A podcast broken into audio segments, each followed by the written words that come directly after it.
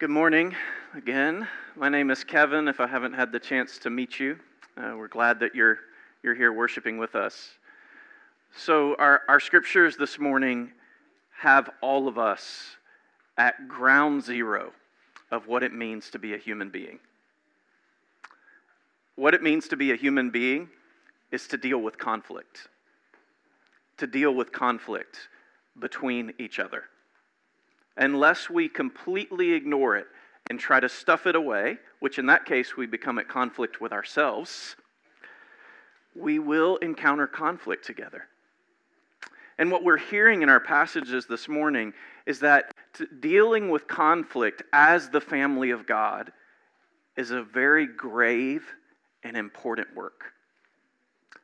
God has entrusted to us that in some way we would reflect the will of heaven in how we deal with conflict with one another.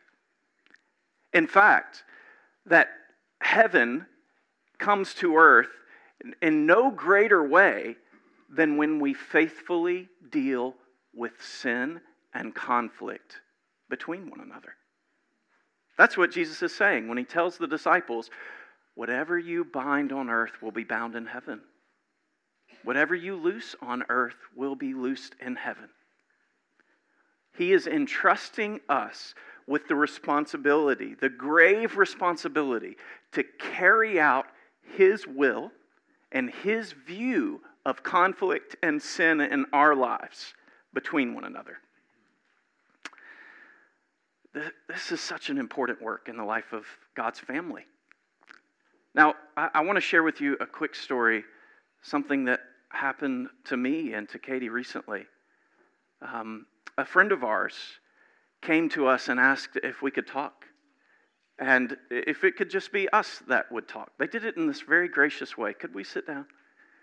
And that, that's a tr- uh, uh, even that is a hard thing to do, a courageous thing to do. We have to find a time when the, when the kids aren't around, which is difficult at this stage. So we sat down, and the friend shared with us that there was a way in which we had placed some unreasonable expectations on them in our relationship.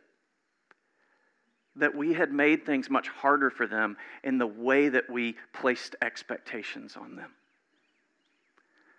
And it was so courageous what they did. And, and we listened, and after a little while, we asked some questions.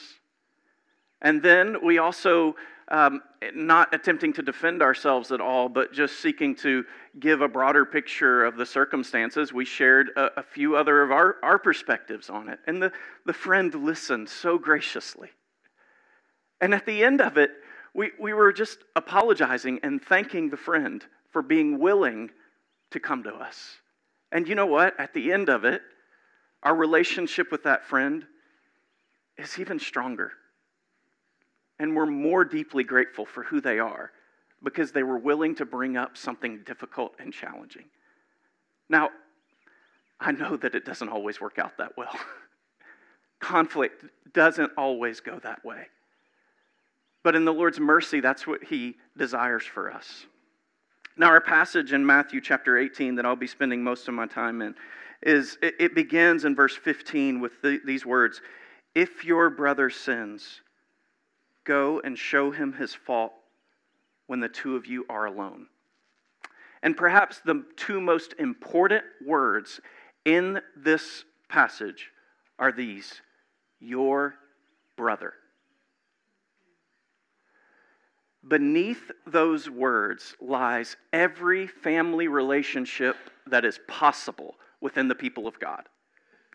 You see, Paul says in Romans chapter 12, which we heard, love one another with brotherly affection. This is the Bible's way of saying, you are family. Jesus is trying to teach the disciples, you're not just lone individuals anymore. If you're going to be my people, that means that you are family in my name, and you represent me together. So, your brother means a mother in the faith a father in the faith, a sister in the faith, or a brother in the faith. And what do we know about what it means to be family? when you're family, one of the worst things that you can do is be indifferent toward one another. Have you ever seen this? Have you ever seen a spouse relationship where one of the spouse, spouses or both spouses were indifferent toward one another? Have you seen this? Where it seemed like one of the spouses or both didn't really care much about what the other did. It was just sort of a contract relationship at that point, right? It's such a painful thing to watch that kind of relationship play out. Have you ever seen parents who seem to be indifferent toward their children? It's an awful thing, isn't it? If, even if you haven't seen it, to imagine it isn't an awful thing. And the ripple effects of indifference, if you're on the other side of receiving indifference from people, it is one of the worst things of the world, in the world. In fact, I've, I've read people who say that indifference is worse than even being hated. At least if you're hated, you know the person thinks about you. Indifference is an awful thing. And what Jesus is saying when he says, if your brother sins, go to him and tell him his fault, is we cannot afford to be indifferent to one another as the family of God. It matters what your brother and sister does, it does affect you. For some reason in our world, we've changed indifference to somehow mean love. And we're supposed to say, in some way, that just tolerating what each other does is somehow more loving. But that's not at all the case. Our behavior does affect one another. And so, what I do and the way that I sin is absolutely your business as the people of God and your sin, it is in some way our business. And that is a hard thing to say. The most important words in this passage probably are your brother. We are family, and as family, we're called to care for one another enough that we will talk to each other about our sins and about our failures and the ways we've affronted one another. Now, when it says, if your brother sins, go and show him his fault or tell him his fault, we, we need to be careful here. Is the goal in that to nail them to the wall? To make sure they see things exactly the way that you see it? Is that the goal? This word, it can also mean to question. It can also mean to ask a question. You know, Jesus is in just a moment, we didn't hear it this morning, but it's later in the same section. Peter is going to ask, Lord, how many times do I have to forgive my brother for his sins? Seven times? That's generous, right? And Jesus says, No, 70 times seven. We need to realize that at the point that we decide to go to our brother or sister and talk to them, we already need to be in the place of being open to receiving their perspective and especially willing to forgive them. Now, that doesn't mean you need to wait until you're already at the place of forgiving them. Sometimes you need to go and just realize you're probably going to mess it up. Even in going to them, you might mess it up. This whole situation, the whole life together in the body of Christ requires grace above all else toward both sides. But when you go to that person, the perspective is not, they are wrong, I'm right. The perspective is, will you listen to me? I w- would love to listen to you too. Go to your brother, show him his fault in a humble and loving way. It is your brother, after all, right? Now, here's the other important part of what Jesus says here go and show him your fault between him and him alone. Do you first put it on Twitter or a social media site of your choosing? No. And we need to be very honest that many of us go to other people first, and we go to people who cannot solve the problem for us. And there is one word for that that is gossip. And it is sin against your brother or your sister, and it's sin against the body of Christ. Now, I realize many of us need to process things sometimes in a way to understand even what we're thinking. You need to be very careful who you process with. And you need to be very careful why you're doing that processing. You are representing the Lord Jesus Christ and whatever it is you say and do as part of the people of God. So when Jesus says, Go to your brother, talk to him and him alone, he is asking you, Give dignity to your brother or sister. This is not about a public shaming, this is about love. That is the, the priority is love for your brother. So if your brother sins, Jesus commands you to go to him. And so I want to ask you in this first phrase that Jesus gives us in dealing with conflict as the people of God are you being courageous and loving in your relationships? courageous and loving enough to go to one another and talk to one another about your sins? Or are you being indifferent? I, I do, uh, as a, another man, I think men especially struggle with this. I think men especially struggle with this because doing this in a loving way requires us to have some sense of emotions, and we're not always great at emotions. I'm sorry to stereotype, it's the way it is. The one emotion that we really like is anger, and that's not the one that's most fitting for this kind of conversation, is it? Men, I hope that you are not being indifferent in your immediate family relationships, your spouse, your children. I hope you are not being indifferent toward one another. Are you being courageous and are you being loving? If your brother sins, go to him and tell him his fault between you and you alone. Now, here's the next phrase Jesus uses If your brother listens, you have gained your brother. If your brother listens, you have gained your brother. There's this contrast that Jesus is providing in this uh, conversation, in this, in this teaching. It's between a brother who listens and a brother who does not listen, or the other way he puts it is he refuses to listen, which is actually this idea of listening past what the person is saying. You're, you're putting a wall up so that whatever the brother says just ricochets off. You're preparing your response while the brother is talking, so you're not really listening. Look, a lot of us know this. This is basic stuff. One of the greatest difference makers in the health of a relationship is whether you listen to one another. You can be worlds apart in the way that you approach life, but if you're willing to listen to each other, it makes all the difference in the world. This is not just psychology, relational health kind of stuff. Listen, who is the greatest listener there is? It is God, the God who listens to his people's prayers every time they cry out to him. If you want to be like God, one of the biggest things you can do is become a person who listens.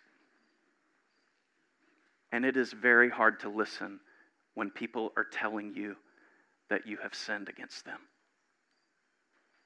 It is very hard to listen when people are telling you that you have done wrong. Are you a person who's willing to listen when you're on that other side? Are you a person who's willing to receive whatever the other has to say before you respond? But here's the beautiful part if your brother does listen, you've gained your brother. What is Jesus saying here? He's saying that sin builds up a wall between us and our relationships with each other. All of us are missing out on each other and the gifts we can be to one another when there's sin between us. Our relationship is diminished. But if we listen to each other, the wall is broken down. We can receive one another again and the gifts that we have to offer one another if we're willing to listen. The next phrase that Jesus uses, but if he does not listen, take one or two others with you, so that at the testimony of two or three witnesses, every matter may be established. Listen, what I want you to hear, us to hear in this, is Jesus is not telling them to go gang up on the other person. This is not about um, the just strength in numbers. Yeah, there's some accountability and other people being around and hearing it. But here's the greater point that Jesus is making Jesus dwells in relationship with a God who is triune Father, Son, and Holy Spirit. And Jesus says he and his Father are always one. And the Father, Son, and the Holy Spirit are one. When we take th- two or uh, three others with, when we go as two or three others, we are representing the unity of God Himself. The loving unity of God Himself. And if we're on that other side, listen, if two or three brothers or sisters who love you and love God come sit in front of you and say, You've sinned, and you're unwilling to listen to them, what does that say about your own soul? What does that say about where you are before God Himself? Did you hear what the passage in Ezekiel said? God's heart is turn, turn to me. God takes no pleasure in the death of the wicked, none. And so God sends brothers or sisters to you to represent Him and His deep love for your soul. So take two or three others, not to gang up, but to represent the unified love of God. And then we hear Jesus say that if he refuses to listen to them, tell it to the church. Again, this refuse to listen is a listening past. The person is not receiving what these people have to say to them. Now, but isn't this so mean? Doesn't this sound mean? Look, if we're to be a part of the family of God and the people of God, we have to be willing to acknowledge that there are some behaviors that absolutely do not represent the Lord Jesus Christ. And we also have to be willing to acknowledge that no brother or sister is uh, able to create their own creed or moral code about what it means to follow the Lord Jesus Christ. These are not negotiable things that we're talking about being confronted over. These are about following the Lord God and following the word that He has revealed to us about Himself. These are not matters of personal opinion. And so it's a, it is a very grave thing for the church to decide uh, you know, let's just be willing to love each other and tolerate evil. Paul says, abhor what is evil and love what is good. So I realize this sounds painful, but it is also the most loving thing to do to tell each other tr- the truth and to escalate the matter when we continue to refuse to listen to each other. If he refuses to listen, treat him like a Gentile or a tax collector. Oh, what is Jesus saying here? Does, is he saying to shun those who do not listen to us? Here's the really beautiful thing about the end of this passage. Who is the most kind person to Gentiles and tax collectors? Jesus himself. Listen, people of God. Jesus is not calling you to shun others. What Jesus is saying is that when others refuse to listen to us, we should no longer expect them to be a part of the family of God in the same way. We're not to expect the same things from them any longer, but we should continue to pursue them with deep, deep love and to pray that they would turn back to God and turn back to his people. This is who Jesus was. This is who he's been to us. We were Gentiles and tax collectors, and he loved us, right? And this is what he calls us to do with each other in love. Now, this whole process that Jesus is laying out for us, he's not asking us to do something that he hasn't already done. Here's how I would wrap this up for us. This whole process is what God has actually done with all of us. If your brother sins, go to him and show him his fault. This is exactly what God has done for each and every one of us. We sinned, but while we were sinners, God died for us. And he has come to us and he has sought to show us our sin between him and us alone.